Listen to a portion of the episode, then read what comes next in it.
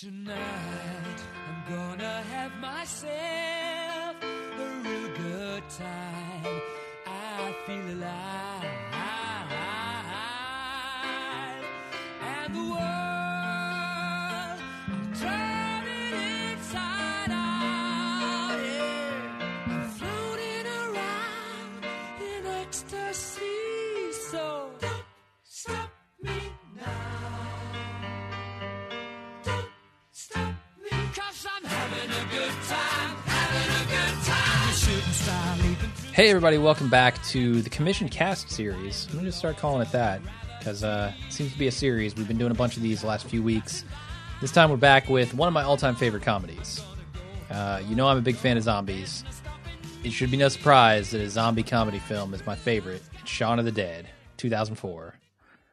Why don't you tell us a little bit about who commissioned this and what they have to say about it? So Joel Harris is the commissioner for this podcast, and he gave us a choice, a dilemma. He's like, I want you to do either Shaun of the Dead or Kung Fu Hustle. We've seen and enjoyed both of those movies. And we're like, well, which one do you want to do? And I went back to him. I'm like, are you sure you don't like leaning slightly towards one of these, the other? And he's like, nope, gotta make you. Yeah, we asked him multiple times. Right. So we stripped down to our waist and bare knuckle brawled. And Jim won. He's scrappy. Yeah, I'm quick. I mean, that's all I've got going for me. Because I had a slight preference for Kung Fu Hustle. Yep. Because I'm not a big zombie fan. Mm-hmm. And you had the slight preference for... So what we actually did is we've got this thing called the Coin of Doom. It's a coin that got shipped to me out of the blue. Not to you, to the Bald Move headquarters. Okay, yeah. To Bald Move, completely out of the blue from China. Yeah. I couldn't tell you what kind of coin it is. It looks like a fake coin. I don't think it's like real currency. Hand it to me. I thought it was a silver. I thought it's a silver dollar, like a genuine silver dollar. Is it genuine? Maybe this thing is worth something. Maybe we ought to look it up. Accidental. Because it purports to be. Wait, but the thing is, it's got the words "copy" stamped on the back. Okay, so it's a replica of a silver dollar from 1885, I guess. But we have somebody who's like 75 and does a lot of Home Shopping Network stuff ordered this thing up. It somehow got shipped to me, and we use it to determine the outcome of things like driving to lunch. Where are we going? Who's driving? Yep. And in this case, we used it to determine which movie we were going to cover. Yeah. It's essentially the third partner of Bald Move. It gets the cast. It's the one making all the decisions. When we're at a loggerheads, it's what gets trotted out to make the tiebreaker. Yeah. So, it was in your favor, sir. Yep, and of course I picked Shaun of the Dead. And Joel Harris has this to say as preamble. It says, the thing I'd like to say about Shaun is it opened my mind to receive the rest of the Cornetto trilogy with anticipation and satisfaction, where previously I would have never given them a chance at all. The mind-boggling amount of homages to horror zombie tropes that have come before show not only brilliance in the way they are interwoven into the original story, but also a great respect to the filmmakers that paved the road for them. I love that it ultimately balances comedy, horror, and empathetic character arcs with equal aplomb. Hard to disagree. Now, yeah, absolutely. Oh, some of you might be saying Coronado, what now? And the only reason I know anything about this is because our good friend Eric Walquist over at Personal Arrogance did an extended segment about the Coronado trilogy. Yeah. And what all binds them together. I just assumed it was kind of like a Happy Gilmore, Happy Madison production where these guys are just buddies and they do stuff, but there's stuff that binds. So what is the Cornetto trilogy? You know more about this than I do. Yeah, I think it's Cornetto. Cornetto? I'm not certain. It's some British ice cream brand, I guess. So basically they're tied together kind of thematically, and it was almost not intentional at the beginning. He was going into Hot Fuzz, Edgar Wright was, and he... people were asking him, okay, you've got Cornetto in Shaun of the Dead, and I see like you've got some Cornetto ice cream in this, and that was just something that he liked and used. Yeah. And so it kind of became a thing because people kept pointing it out to him. And he was like, okay, let's see what I'm writing World's End if I can tie all these things together. Sure. And so he did. And thematically, he kind of justified it post hoc where he said, oh, yeah, the strawberry ice cream in the first one represents the bloody, gory side of Shaun of the Dead.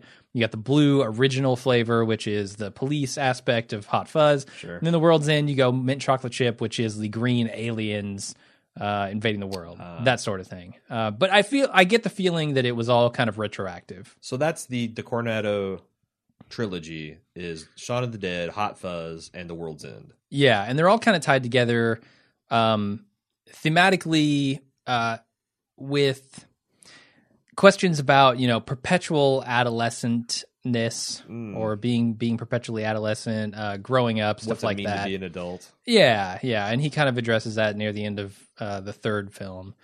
And they're also tied together, you know, just stylistically because that's the kind of films that these guys make. Yeah. And there's a lot of stuff that you see recurring throughout these films that I won't talk too much about here, but they're really cool when you see them. They're funny. This movie, I wrote the very first thing in my notes is this is a movie about growing up. Okay. But then when we were having lunch today, we kind of did some precast debate, which we try not to do, honestly. Not too much, yeah. And we put a nip to it quick. But I was kind of surprised to find we both had similar views of being kind of confused about what the filmmakers think that means. Because, yeah, you know, there's been this idea of growing up. Especially, and I'm going to talk as a middle-aged white man here, but I feel like that there, before our generation, there's this concept of growing up that includes, like, at some point you will stop playing with toys, mm-hmm. you maybe engage in sports, but then you'll eventually get too old and broken down, and then you wear knee-high black socks, and you start watching shitty television, and you barbecue, and you look dour, and you drink beer, and you never have any fun anymore. Okay. And that is kind of like growing up. Yeah. And increasingly, I think our generation and younger are kind of rejecting that. It's like, fuck that. We can still play video games and we can still have Star Wars action figures on our, you know, display cases or whatnot. Or we can be geekier and nerdier and more childlike, but grow up in the sense of hold down a job and take care of responsibilities. Yeah. That's the kind of adulthood I subscribe to. But that's not really in evidence in this movie. It's much more of the older dichotomy. It seems like it. Or maybe an uneasy fusion of the two. Are we just going to go into discussion at the end of the film right now? What the hell else are we going to do? Scene by scene recap? I mean, no, I want to talk about some of our favorite scenes and why they work and all this kind of stuff. But I also wanted to talk a little bit about our background with this film because I have... You know, I kind of lump this film in with some of my other all-time favorites, which get rewatched over and over again, like The Big Lebowski and Office Space and those kind of timeless classic comedies that somehow work despite how many times you've seen them. Okay. And make you laugh. And I'm trying to figure out what the essence of that is. If it's just nostalgia, if it is a style of comedy that is actually... useful beyond the first viewing. Even when you know the jokes are coming, they're so well executed that it still works. There's some of that. Because I feel like that's a big part of this film is they, like, yeah, the first time through you're going, oh, here's what I expect to happen. And when they subvert that, it's like, oh, that was brilliant. That was amazing. How did they even come up with that? But, you know, the 25th time through, that shouldn't have the same effect. And when I watch this film, I know what's coming. And yet, I always laugh at it. There's a couple, sure. Now I don't watch it as I've. This is probably the fourth time I've seen the movie. Maybe more because it gets fairly heavy Halloween rotation as well. But yeah. I'm trying to think of other movies.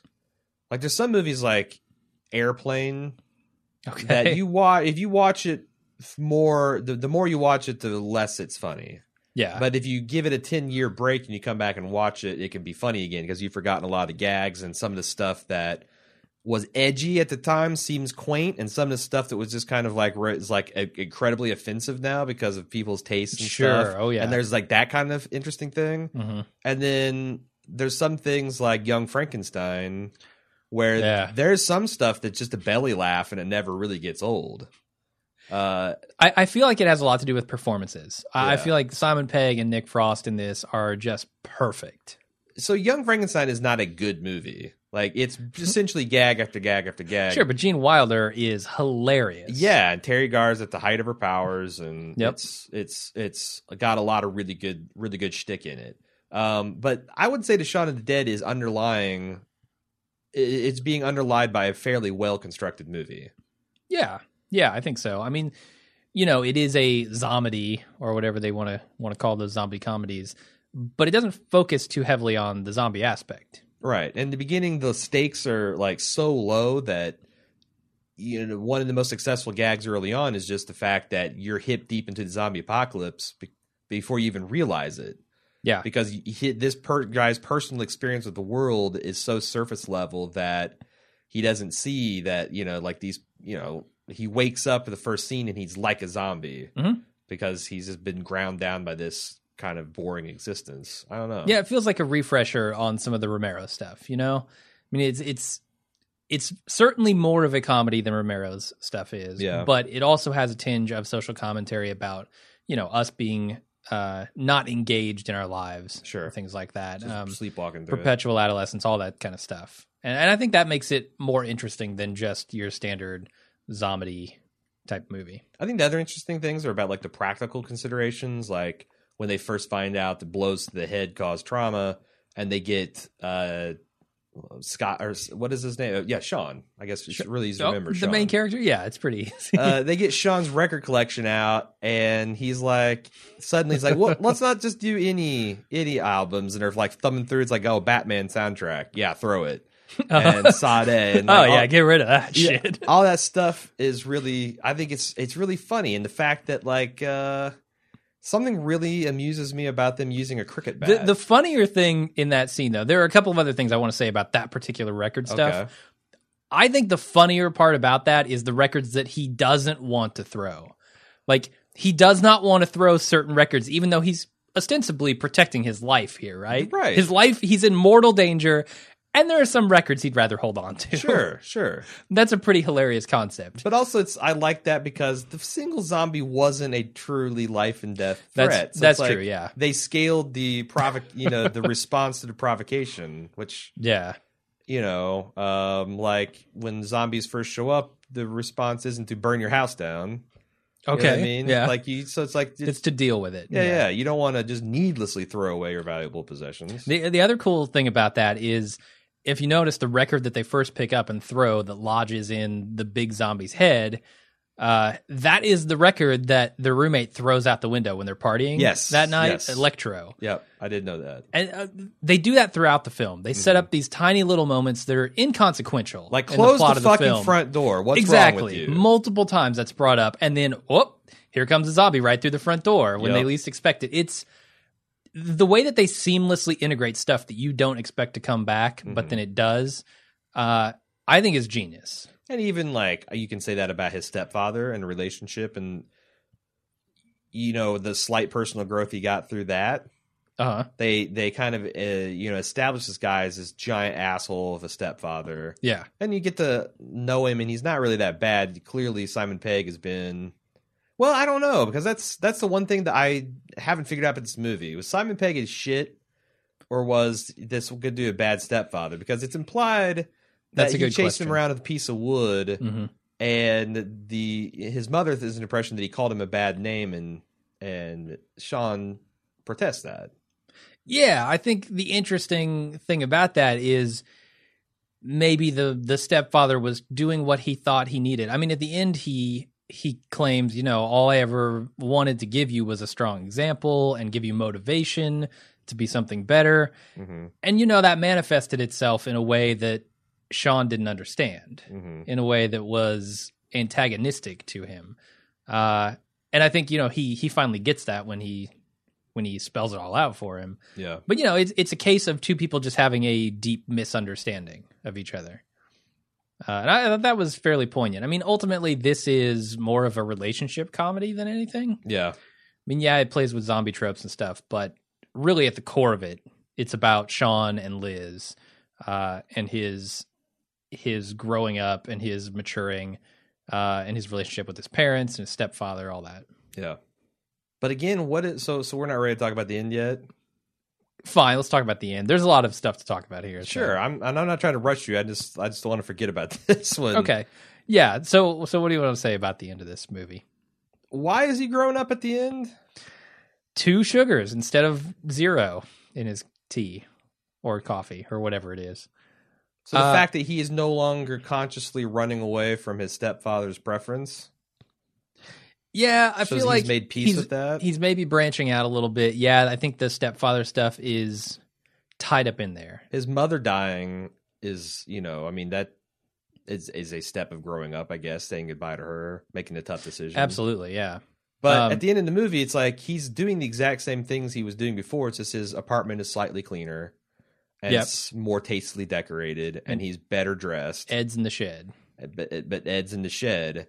And also, you had an interesting point about Liz that, you know, in the beginning of the movie, she's worried about, if I stay with you, I'm going to spend every goddamn night in this pub and I want to travel and I want to do all these exciting things. And I want my life to ultimately mean more. But in the movie, she seems pretty content to just sit around and do nothing. Yeah, he comes out, asks her what the plan is. She's like, tea, newspaper, go to the pub, dinner at home, and then sleep. So is that a unhappy compromise they both made with, like, I'll come along? It kind of feels like it, yeah. Like maybe part of growing up is not having so much fun. And at least in this movie's message, I just want to say that. Is, you know, kind of giving up some things that you like in order to have a lifestyle that is considered responsible. Right. You know, I mean, before, look at their apartment. It's a fucking wreck. Sure. Right? Ed's living on the couch. He's got beer bottles, beer cans everywhere. They're just sitting around playing video games, doing nothing. Mm-hmm. At the end of this, I kind of felt like he had experienced maybe some internal growth, but it wasn't really manifest in his lifestyle. And I can't tell if that's a win for him or not.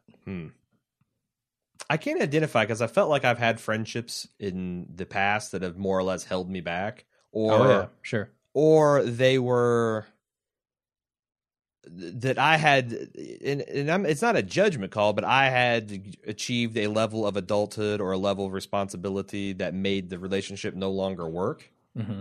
Like, you know, I had to do these certain responsibilities and stuff, and these people still are not. And, like, it's not like you had a blowout or falling out. It's just there's no longer room in your life for those types of people. Is that good, bad, or what? I'm not wanting to be too quick to judge that. Because, I mean, it can be, I don't know, it's more natural than good or bad. Like a moralistic judgment call, I don't know. Okay. I think, you know, people have separate paths in life, and they will sometimes diverge. Do you think one of the lessons of the movie is sometimes you need to have a slovenly, irresponsible friend to go beast mode in case the zombies? Because that was the one, if I could say, the one thing he brought to the table was Ed was really, really good at fearlessly confronting zombies. Sure. Yeah, he seemed to be a little more... wild of a spirit than Shaun was.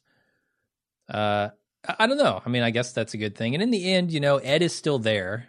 Mm-hmm. It's not like he has abandoned his friend in favor of this new quote unquote maturity that he's found.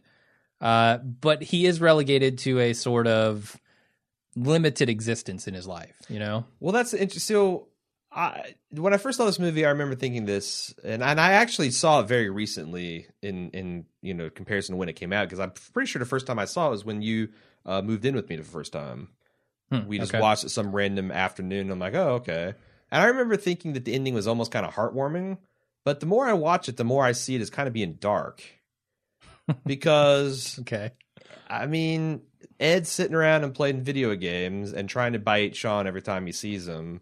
And that's their life, but that was their kind of life before, except substitute fart for bite, I guess. Yeah, I mean, the bite is never, ever, ever going to change. No, I think you're right about that. And there is something a little sad about that, in very much the same way that they play with The World's End, where if you peak when you're a 16-year-old and you never advance beyond that, I'm not saying that the experience of a 16-year-old are invalid or not awesome or great, but there's so many cool things about being an adult and, you know, seeing the world, the broader world around you, that it does always strike me as sad. Yeah, I think I'm mostly with you there. I think, you know, if you want to take the analogy, the zombie analogy a little bit further, Ed trying to bite Shaun seems to me like, you know, he's got this guy who has this lifestyle in his shed, right? And I don't know what they're trying to say about video games as relates to adulthood here, but Ed is perpetually stuck in this cycle. There is no cure for being a zombie. Right. He's stuck in it. And every time he tries to bite Shaun when he goes out there, it feels like he's trying to pull him back into that world. Mm-hmm. And Shaun is resisting that. Yeah. You know? He's like, trying to be more grown up. You know, I've had friends that spend 8+ hours a day playing WoW. Sure. And for a year plus at a time. Mm-hmm. And in the middle of it, you'd ask them, like, why are you doing this? It's because they enjoy it. But every single time, I can think of this happened like 2 or 3 times, when I talk to them, like, after they've eventually gotten out of it. Uh-huh. Maybe they're still... And I'm like, they're always universally like, man, that was some of the shittiest times of my life. Sure. It is a really... I mean, that's the thing about video games. Like, I intentionally limit my time in playing them, because I do feel like that there is a concern where if all I did was play this all the time for years on end, mm-hmm. that it would feel like I wasted my life. Yeah. In the same way that if that's all I did as far as television or watching movies or jerking off or whatever, like if you just do anything that is a passive consumption for that long, it feels like you're just shoveling parts of your life into a furnace. I think that's the crux of our problem with the end of this movie, is that he becomes more domesticated, but not more involved in his life. No. And for Ed, for especially, it's a death sentence. Yeah, yeah. It's a really bleak existence. Sure. Ed's a hopeless case, in my opinion. Right. But the growth that you see reflected in his home and his relationship with Liz, I'm talking about Shaun here, mm-hmm. is not one that to me signifies much growth. He's not out exploring the world. He's not doing anything outside of what he did with Ed, except now he has 2 sugars in his tea. Yeah, I think it's a very superficial, not substantial change in him. And it's hard to put my finger on, because yes, the theme of the movie is about growing up, but then the last final reveal, you're right, it's kind of ambiguous about how I'm supposed to feel about that. Yeah, I wonder if that's just because the makers of this film have a different opinion on what growing up means. Or maybe they intended to be dark. Or they could, yeah. Or it could be that, like, you know, if you have real life friends and yes, you play a lot of video games, but you get out and you go to the pub every, you know, a couple times a week, and you unplug and you get to see your friends and you get to have a good time, because Ed was happy. Ed's really happy. Yeah, I think you're right. He wasn't like, you know, there's not a whiff of depression about him. Yeah. So like there's also maybe something that says like, well, maybe you don't have to go out and explore the world and do all these things, as long as you have a community you feel connected to and some mm-hmm. sense of family, and you get out in the sunshine once a week, then that's that kind of contented life with that level of existence is somewhat noble too. Okay. Potentially, yeah. I mean, eventually, I imagine that in this universe, Shaun will have a kid and they'll all go to hell, because that's when you really have to start making serious compromises. Oh, awesome. And, yeah. But sure. As someone who doesn't have a kid, I don't know. Yeah, it's the greatest and worst thing that happened to you all in one combination. Bittersweet. So a little bit about like where I put Shaun of the Dead kind of in zombie lore here. Okay. 28 Days Later came out 2 years before this, in 2002. And it was the first thing I can think of where I said, this is kind of a resurgence of the zombie genre. Like, I had been a big fan throughout the 90s of a lot of the mid-80s to early 90s zombie films, which were very campy. I mean, across the board, they were campy. Even if you look at Romero's stuff, a lot of it is campy. Mm-hmm. You know, I mean, Dawn of the Dead has a lot of campy shit in it. Night of the Living Dead has a shitload of campy stuff in it. Yeah, and Day of the Dead is campy beyond belief. Yeah. But I felt like these were a new breed of zombie films. 28 Days Later, Shaun of the Dead. It was kind of a resurgence. They're more critically relevant. Yeah, yeah, especially with 28 Days Later. They weren't just relying on the shock value. But, you know, I don't think it's fair to say that Romero's movies weren't unintelligent. No, they were definitely intelligent. Because there's a lot of smart critical commentary, but this is a way to keep that, but up the production values and make them scary. And make smarter jokes, I think. Yeah. You know, the comedy in this is more refined than the comedy in many zombie films. Sure. So when I saw this, I was blown away. And also intentional. Because that's the thing about the Night of the Living Dead. I don't know that a lot of the stuff that I find funny about that was intended to be funny in the day. Okay, you might be right about that. It's more like hysterical women getting slapped and... Sure, that has a certain humor to it. Ludicrous survival instincts or the lack thereof.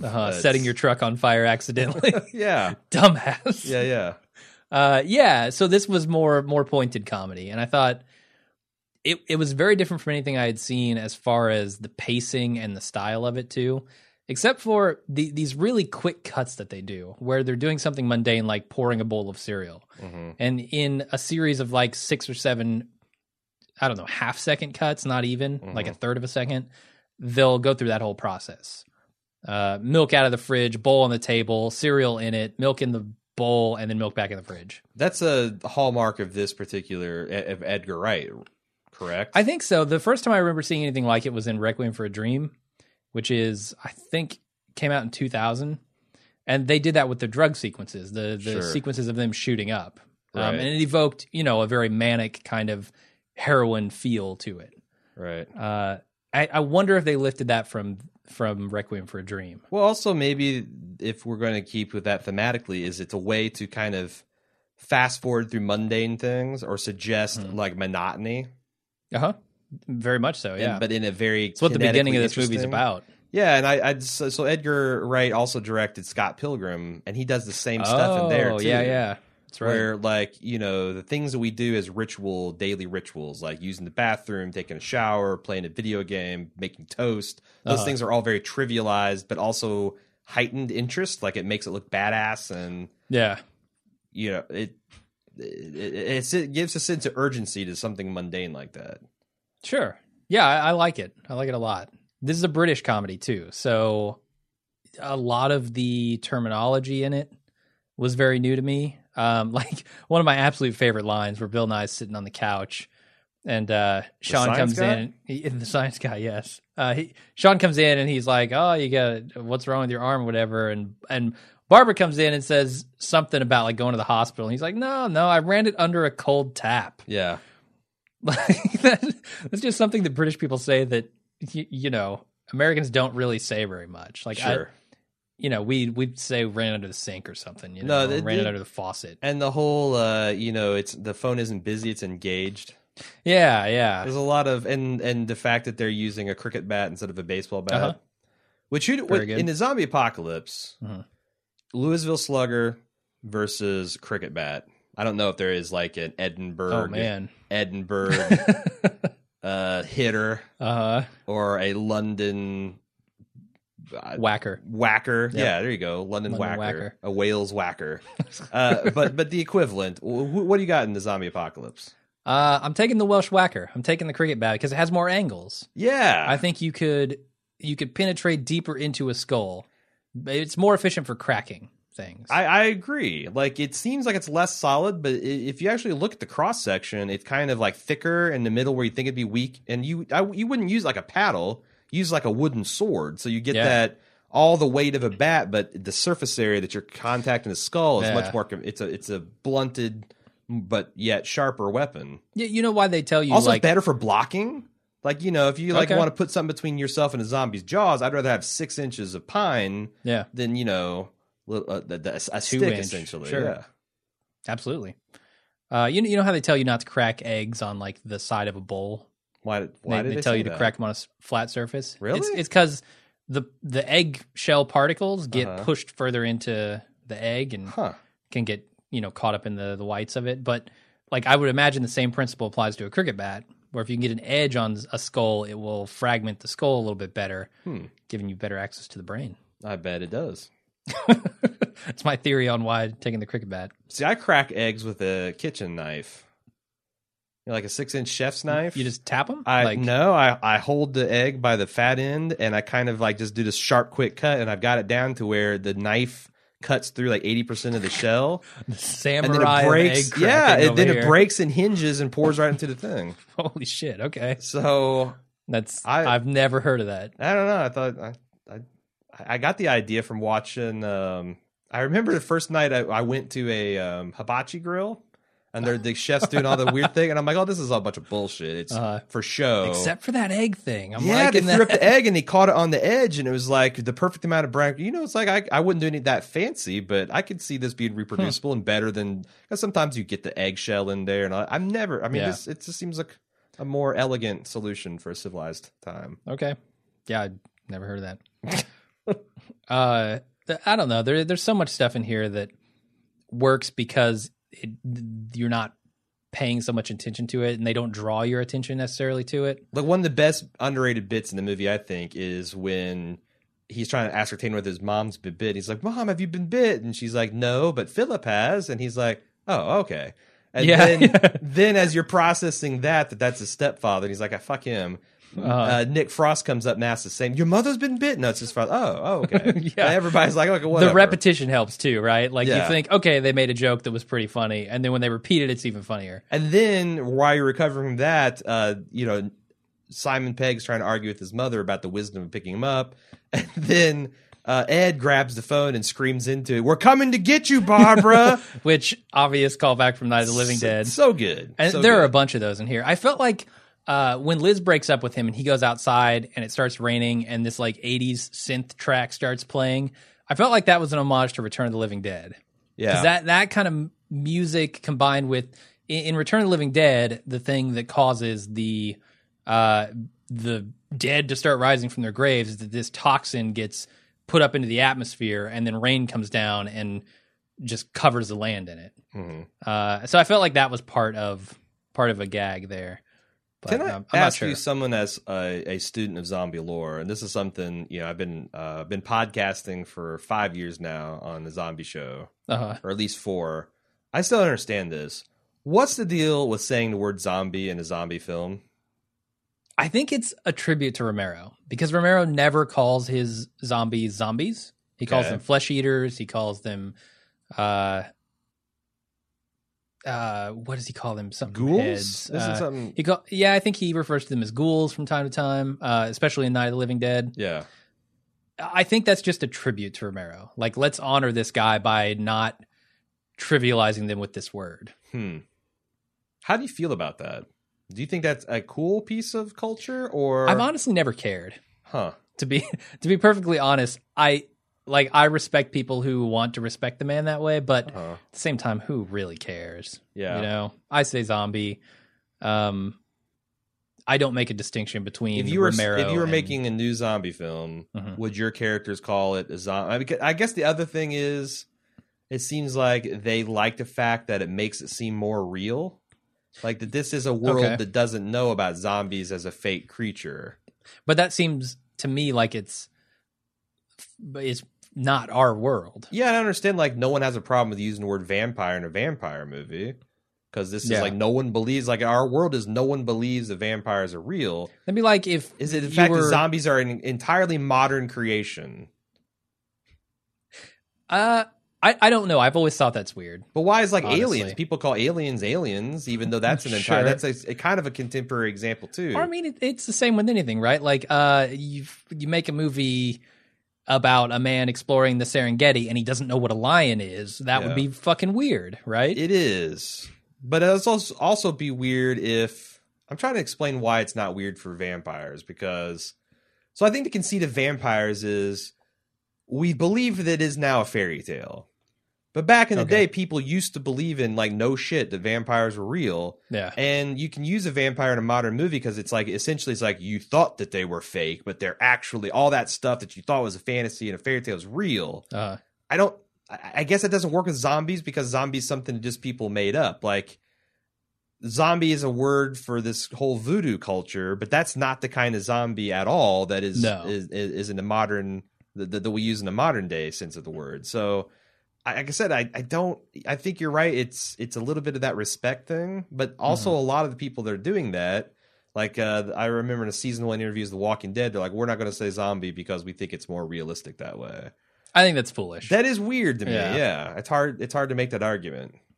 If you're trying to portray a realistic modern world, using the word zombie would come up all the time. I guess it's like, okay, so what if you had a superhero movie where, instead of it being this alternate universe where superheroes are real, this, like, all of a sudden Iron Man was really real. Mm-hmm. And people would be like, let's say that you literally had a guy who's just like Tony Stark. Let's say Bill Gates comes with a suit. Okay. And everybody says, like, well, we don't call him Iron Man because that's a fictional thing that's happening now. That's weird. No, I think everyone would call them Iron Man. Okay. Or, so like, or at the very least, you'd call him a superhero, right? Yeah. People would absolutely call them superheroes. So it's like, if right now a zombie plague happened, people would call them, they'd call them fucking zombies. You would think so. It somehow boomerangs back to less realistic. I completely agree with that, yeah. Now, this movie is a big joke. Yeah. You know, they just turn it into a joke, but I've always wondered about that, and I still don't know now. So thanks for that. No problem. That's what I'm here for. I do like at the end where he turns on the TV, and all it is zombies. It's talk shows about people who've married zombies and still love zombies. It's zombie game shows. It's news articles on zombies, biopics on zombies. You thought the glut of zombie stuff that came after these two movies, 28 Days Later and Shaun of the Dead, was bad. Wait until the zombie outbreak really happens. Yeah, I will say that I also thought that the way they treated the zombie outbreak was relatively realistic. Kind of a slow creep. It's a slow creep that seemed to be very locally isolated. That eventually the world prevailed. I buy that a lot more than I buy zombies take over the world. You know, Brooke style. See, that's what I really like about both of these movies. I think you're right. This film does a really good job, kind of, you know, slowly and in a very mundane way, introducing us to this concept of zombies roaming London. In a very different way, 28 Days Later does the same thing, where it says, okay, this rage virus, there's a reason why it's going to spread super fucking fast. Sure. It's because it is ultra virulent. It is instantly contagious, and the people who acquire it are bloodthirsty and are sprinting around London, which is a very dense populated area. I should say that I find that style of like Ebola fast zombie to be more compelling than the Walking Dead style too. Sure, yeah, I totally understand why you feel that way. All right, but it's great also because it's contained to the United K, the United Kingdom, United K. Yeah. It's like a gas station or something. Yeah, It can't get off the island. It's not like this is going to somehow magically spread across the entire world at the same time. Yeah. That's a big problem I have with a lot of zombie stuff, is that people are just overwhelmed universally across the planet instantaneously. Yeah. That feels really strange. Yeah. No, I enjoyed that aspect, and I also enjoyed the premise that once the crisis was over, you would have this class of people. Would you just exterminate them, shove them in an oven? Can they be rehabilitated? Is there a cure for disease? Like, I think that is kind of an interesting way to look at it too. Like in the context of a outbreak that's been contained. Yeah, I don't know, because the zombies are in some ways a very existential threat, right? Mm-hmm. Like this thing, if we allow people to keep their pet zombies in their sheds, this thing could very easily spread again. Cause us the same problem it did before. Yeah, I mean, certainly society's more aware, but how these zombies could be rehabilitated to some kind of useful life? Because otherwise, you've got like it's kind of similar into the AIDS epidemic, right? Like, okay, in the sense that people could, if they wanted to, spread AIDS more effectively than it is. Like, if you just want to be an asshole and give people the AIDS. I suppose so. Like, there's nothing stopping people other than people, by and large, people aren't horrible human beings. Sure. So, like, yes, they have a fatal disease, but could they, you know, if they still retain a shred of their humanity, then they wouldn't want to necessarily spread that around. So it's like just like we don't round up everyone with tuberculosis or Ebola and AIDS and anything else, and like, oh, we're so afraid that we're going to. I mean, that's kind of the initial, like, there's like an initial hysteria about Ebola, or even think about how AIDS was viewed in the 80s. Like, you got before Ryan White, it's like, oh my God, if you hug a person, can you get it? Yeah, you share, if you drink from the water fountain, you eventually get more and more information. You find out that everything's not that bad, and people start accepting it. Mm-hmm. Is there anything like that with this take on the zombies thing? It's like, well, after all the biting and stabbing is over, it's like, well, we've kind of come to understand what the limitations and abilities and the safe handling of it, and it's not that bad. You could be right. I mean, that could just be exemplified in Ed himself, you know. In the garage, in the shed, he's, you know, he initially tries to bite Shaun when he comes in, but then he goes back to doing what he did before, you know? And I feel like that's a slight nod to Romero as well. And another year later, maybe he doesn't even try to bite him. And, you know. Who knows? I mean, from what I've read, they're 6 months out after the end of this film. So, yeah, you could be right. There could be some... There's a 12-step zombie program. Okay. The first step is biting. We know that. No, is to realize that you don't have to bite people. Okay. I realize you have a problem. Yeah, I realize I have a problem. Submit to a higher power, the cricket bat. Mm-hmm. What else we want to talk about? Do you have a favorite scene? I have a distinct favorite scene in this film. Well, let me tell you mine. I'll give you a few minutes to think here. Okay. My favorite scene in this movie is when they're in the Winchester bar and the bartender comes out and he's a zombie and Queen starts playing and they start smacking with pool cues. And then David goes to the back. He's flipping the breakers, trying to get the jukebox to turn off. And the zombies are outside dancing to a light show while there's essentially a Queen concert going on in the middle of this movie. It's surreal. That's very well constructed. It is. It's very beautiful. Well constructed. Beautiful scene. Anything else? In a very similar way, I like where they're planning the multiple escape plans, where it's like, we'll pile in what's his Phillips car, and we'll go over to the flat, and we'll rescue. And like, they're in his head, the way that's going is almost like ballet. Yeah, like the way Nick Frost and Simon Pegg have the people like in their arms, and they're kind of like crisscrossing, and like this, and there's big elaborate show smiles. It's very idealistic, right? Yeah, and it's a little bit of Groundhog Day, where it changes a little bit. Actually changes a lot. They don't reuse any of that footage. Every single one of those iterations, they do it slightly different. Yeah, they do. Like, it's shorter and shorter the whole, sorry about this, Philip. I found that very satisfying, in that it started off amusing and it got funnier and funnier by the end. Yeah, and then just acknowledging that you don't want to see this whole thing 3 times. Right. But we want to do it, and so we'll shorten it, and it'll work even better. And make that part of the joke. And also the payoff is his ultimate plan is to go to the fucking bar. Right? Like, we were watching this after we've spent years, you know, we're grizzled zombie veterans at this point. We're like, that apartment is way easier to defend. Oh, yeah. Probably has better access to food and water than the bar. That bar is like on ground level with giant glass windows. I agree. And it felt like they justified it by saying there's a gun there. The Quickie Mart, had rolling down steel shutters. Like, I'm thinking, go to the Quickie Mart. You got all that food, you got all that water. That's true. Yeah, you're not just gonna be eating drinking beer, and eating peanuts in the dark. I felt like this Winchester rifle, the rifle itself, was some kind of a holy grail within this movie, where they believe that would solve all their problems. Right? I mean, in the UK, I've got to imagine that. It's not as easy to access guns as it is here in America. I think that was one of the tropes. It's like, this guy's got to be somehow connected to be able to have. Because he has a gun. I thought that in England, it's not that hard to own a long gun. Like a rifle or a shotgun. Yeah. That something has legitimate sporting purposes. I could be wrong. Maybe they're all illegal and you have to have... Yeah. I do know that they're like to probably be registered and you have to have a permit and fingerprinted and all that stuff. Where in America...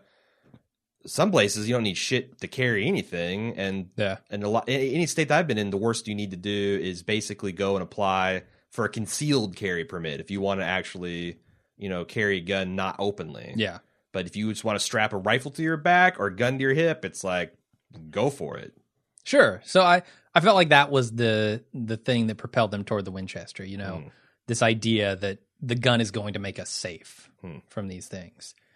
And ultimately, I mean, it helps, but they only have 29 shots with it, and it's like, that's not effective. No. A single gun among 5 people. I mean, David makes the point, 5 of us are going to operate one gun? Yeah, right. What's the point? Yeah.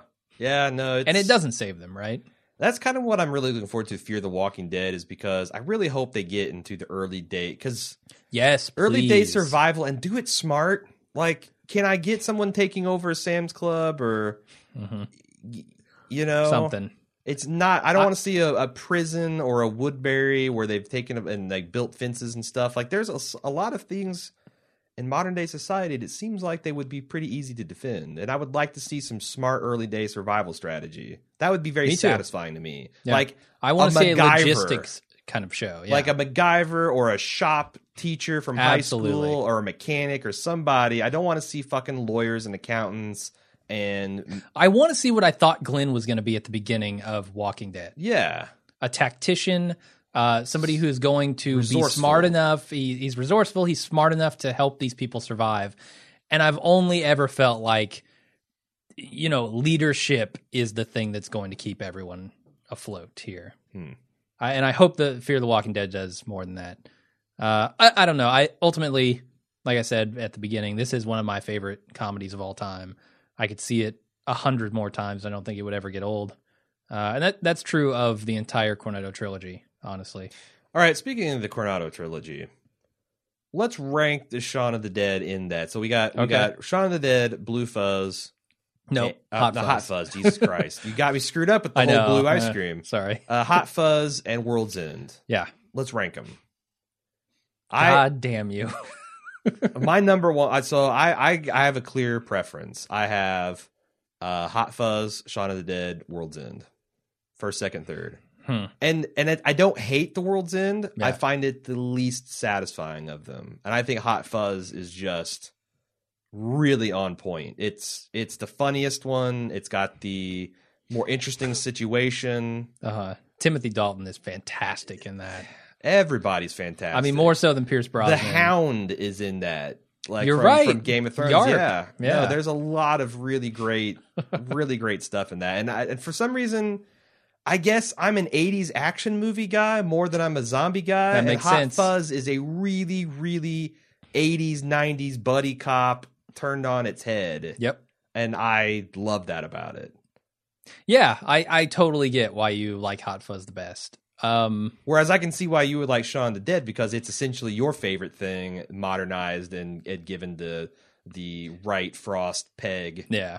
And it's the first. It has the nostalgia factor going. Yeah. I struggle with whether The World's End is better than Shaun of the Dead. I know a lot of people are going to just go crazy at me saying that. I'm amazed. I don't think that's a popular opinion. I thought The World's End would be consistent kind of everyone's least. Now, again, it's not terrible. It's a good film. It's just not as good as the others. I thought the themes of, you know, being stuck in the past and growing up were a lot more on display in The World's End. But also it's a lot more ham-fisted and harder for me to relate to. Like, this kind of trouble, failure to launch, I can relate to. The World's End, like, peaking in high school and always want to recapture high school, that is anathema to me. I fucking hated school. Yeah. The fact that I had to show up for some place for 8 hours a day and get paid, fuck all that. It's because, like, you weren't Gary King, man. Being forced to hang out with a bunch of assholes I didn't like. And I didn't like anything about it. Yeah, well, this guy had a different experience in high school. There you go. I guess, I mean, maybe I'm glad that I was kind of an outcast in high school and I didn't identify with, because honestly, they're gearing up for my 20-year high school reunion, and the message boards are sad and depressing, man. Like, the people lining up, like, this is going to be the greatest thing ever, I can't wait. And I'm like, oh, wow, yeah, man, that's terrible. Like, they've had no better experiences. A bunch of Gary Kings at your high school. They're still living in Mooresville. Yeah. They're still hanging out to say, like, I don't know. There's something about that movie, man, especially the ending. I fucking love the ending where the aliens just give up. They're like, oh my God, you guys are so immature, so unevolved. I can't even believe it.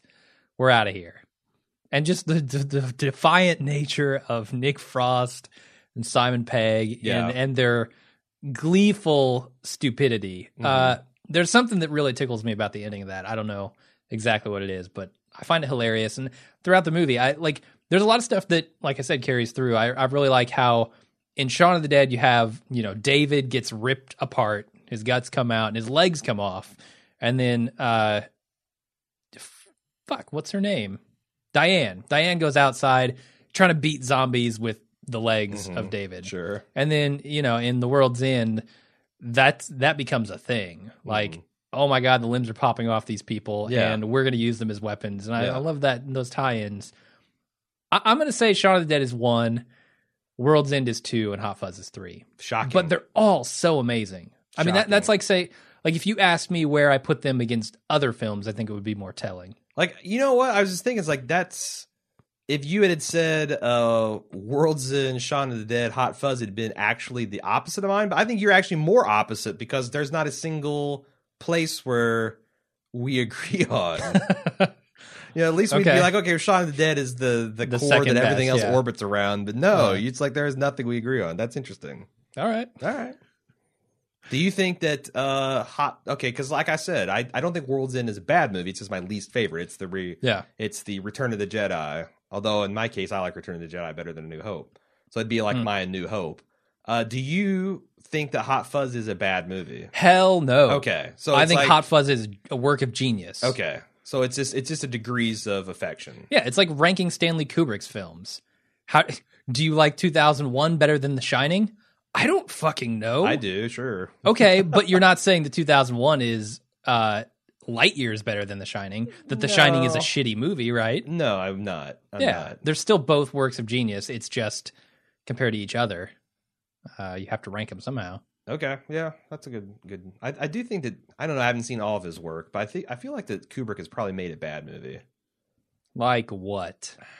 I want to say Full Metal Jacket's amazing. So Eyes Wide Shut is better than it sounds. That's the thing. Like, I saw Eyes Wide Shut is one of the first rated R movies I ever saw, and I'm just like, what the fuck?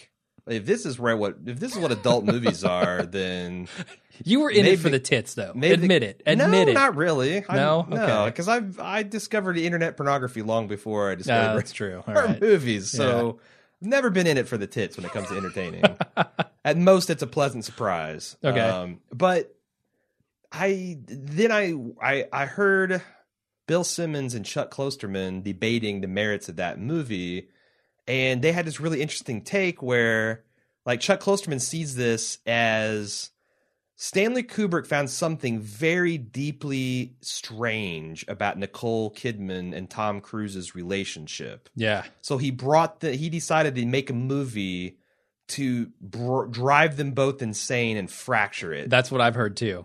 And like, literally, that's the story. I mean, if that's true, and even if it's not, I want to rewatch that movie with that lens, because that seems like a really interesting take, and it's also consistent with what I know about Kubrick. Oh yeah, because Kubrick is a maniac, and getting a guy like Tom Cruise, this perfect dude, and like getting him away from the church and working him over for a solid year of Kubrick treatment as a psychological experiment. That I might not like that movie a hell of a lot more. I think you would. Yeah, you should do some reading, like more reading on the backstory of it, and then go watch it again. Yeah, I think it's just as brilliant as any of its other ones. Okay. It just, it was dismissed because of the subject matter, I think, largely. All right. Anyway, that has nothing to do with Shaun of the Dead. No, not really. Anything else you want to say about this movie before we wrap it up? I just want to say thanks once again to Joel Harris for for pulling this off the shelf and making it happen, and let everybody know that if you like the idea of making us watch something and talk about it for some indeterminate length of time, find out how you can do that by going to baldmove.com/shop and clicking on the whole the movie reel idea, and it shows you the price and the premise. And there's also a fancy new shop link in the main nav. Ooh, there you go. So finally got one of those up. Yeah, lots of different ways to get there, but thanks. It's a really great way to support us, and we really enjoy doing them. I've had a really good time with all these commissioned casts. Yeah, me too. We got still some more really cool stuff coming up. I mean, tons of it. The Matrix. I think The Matrix might be the next one, or Heat or something like. I've been watching a lot of The Matrix because it's been on IFC.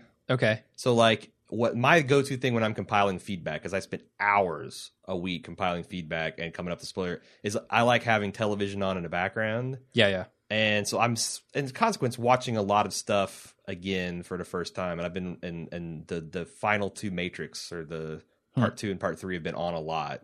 So but not the first one. Not one? Why? Not one. I don't know. It's the best one. It is. They want more money for that. Probably want to contextualize that in. Like, once we see The Matrix, talk about, like, maybe real briefly what went wrong. Yeah, I'm going to need to watch the whole trilogy for that podcast. I'm pretty sure. I don't mind, though. Honestly. We could extort the listeners for the other two. Well, I'm not going to talk in detail about the other two. Oh, it's an okay. It's a tease. Yeah. I'm back on board. Flash a little bit of ankle. Uh-huh. All right. No, but thanks, Joel. We really appreciate it. I hope you enjoyed our wide-ranging and ridiculous review of this movie.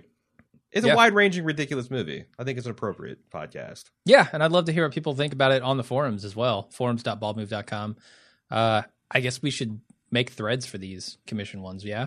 There's nothing stopping people if they want to talk about it to make a thread. That's my position. Okay. Like, I really want the forums. You won't do the work, for the people. But... I do it for our official shows and all that. So, yeah, that's an argument. God damn it. That's an argument that I should.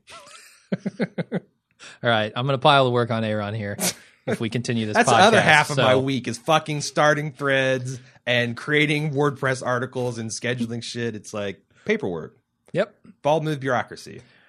That's it. Thanks again, Joel Harris. And we will see you next time for whatever movie we're covering. Yeah. It should be next Monday. Yep. Stay tuned. Bye-bye.